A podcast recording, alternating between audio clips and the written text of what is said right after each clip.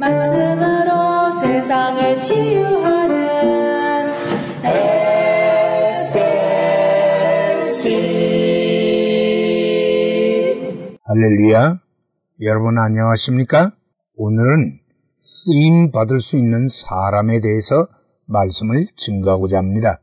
하나님께 쓰임을 받을 수 있는 사람은 자기의 과거의 허물과 죄를 잘 정리하는 사람입니다. 범죄하는 것은 물론 나쁜 일입니다. 그러나 과거의 그 허물과 범죄를 정리하지 못하고 동일한 죄를 반복하고 있거나 또는 과거의 죄책을 해결하지 못한 채 그 죄책감에 눌려 날마다 고통하면서 한 걸음도 하나님 앞으로 전진하지 못한다면 그것은 심히 불행한 일이 아닐 수가 없습니다. 진정한 부모라면 자기 자녀의 허물이 아무리 큰 것일지라도 처음부터 용서를 했고 또 용서할 준비를 하고 있는 부모일 것입니다. 자기들의 자식이 잘못한 일을 두고 며칠 혹은 몇 주 혹은 몇 달 혹은 몇 년을 고통하고 번민하며 자포자기하고 슬퍼하기를 원하는 부모가 어디 있겠습니까? 그런데 오늘날 소위 하나님의 자녀라는 많은 그리스도인들이 이런 모습으로 살아가고 있으며 신앙생활을 하고 있는 경우를 너무나도 흔하게 보고 있다는 것입니다. 정리되지 못한 과거의 허물과 죄 때문에 그의 신앙생활에 어두운 그림자가 드러져 있고 늘 불확실과 불안정의 미로를 방황하고 있는 것입니다. 기쁨도 은총도 전진도 성취도 없는 상실의 늪을 헤매고 있는 것이지요.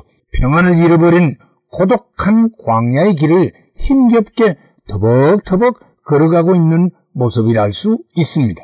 못나고 부족했던 자기의 그 과거의 허물과 죄에 대하여 깊이 그리고 통절히 반성하고 심각하게 뉘우쳐 인식하는 것은 반드시 필요한 것이기는 합니다. 청산되지 못한 과거에 붙들려서 약속된 현재를 망치는 것은 비성경적인 어리석음이요. 하나님의 사죄의 은총을 경솔히 여기는 또 하나의 죄라 할 수 있는 것입니다. 예수님의 수제자 베드로를 보십시다. 그는 저주하고 맹세하면서 주님을 부인했습니다. 그러나 그는 그의 죄를 한없이 끌어안고 고통하는 그런 사람이 아니었습니다. 그는 즉시 회개했고 용서함을 받았습니다. 주님은 여전히 그를 제자로 여겨 세워 주셨고 또한 쓰셨습니다. 가장 비참한 배반자였던 그를 오순절 성령 강림의 날에 주님의 대변자로 세워 주셨습니다. 사도 베드로는 과거의 죄 때문에 현재 사역에 전혀 방해를 받지 않았습니다. 주변의 성도들도 모두 다 그를 예루살렘 교회를 대표하는 인물로 받아들였습니다.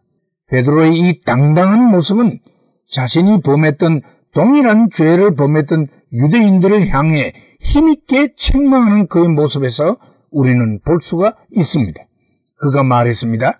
너희가 거룩하고 의로운 자를 부인하고 하면서 사도행전 3장 14절에서 당시 바리새인들을 책망했습니다. 또 사도 바울은 고백하기를 뒤에 있는 것은 잊어버리고 앞에 있는 것을 잡으려고 표대를 향하여 그리스도 예수 안에서 하나님이 위에서 부르신 부름의 상을 위하여 나는 쫓아가노라.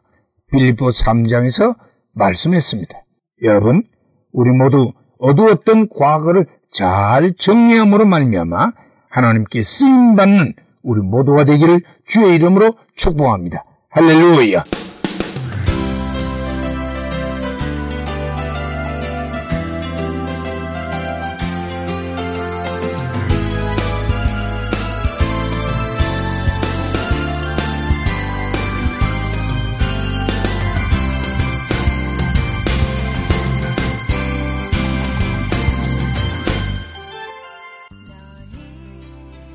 말씀으로 세상을 치유하는 SLC 방송 가족 여러분 안녕하십니까?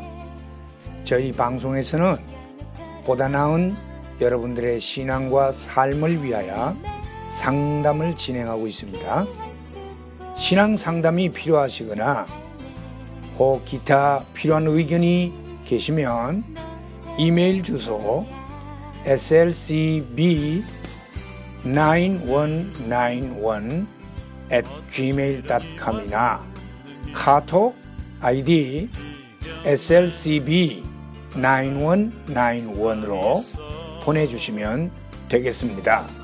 다시 말씀드리면 이메일 주소 slcb 9191 at gmail.com 카톡 아이디는 slcb9191으로 보내주시면 되겠습니다. SLC를 늘 사랑해주시는 가족 여러분들께 진심으로 감사를 드리며 하나님의 말씀 전파 사역을 위해 최선을 다하겠습니다. 대단히 감사합니다.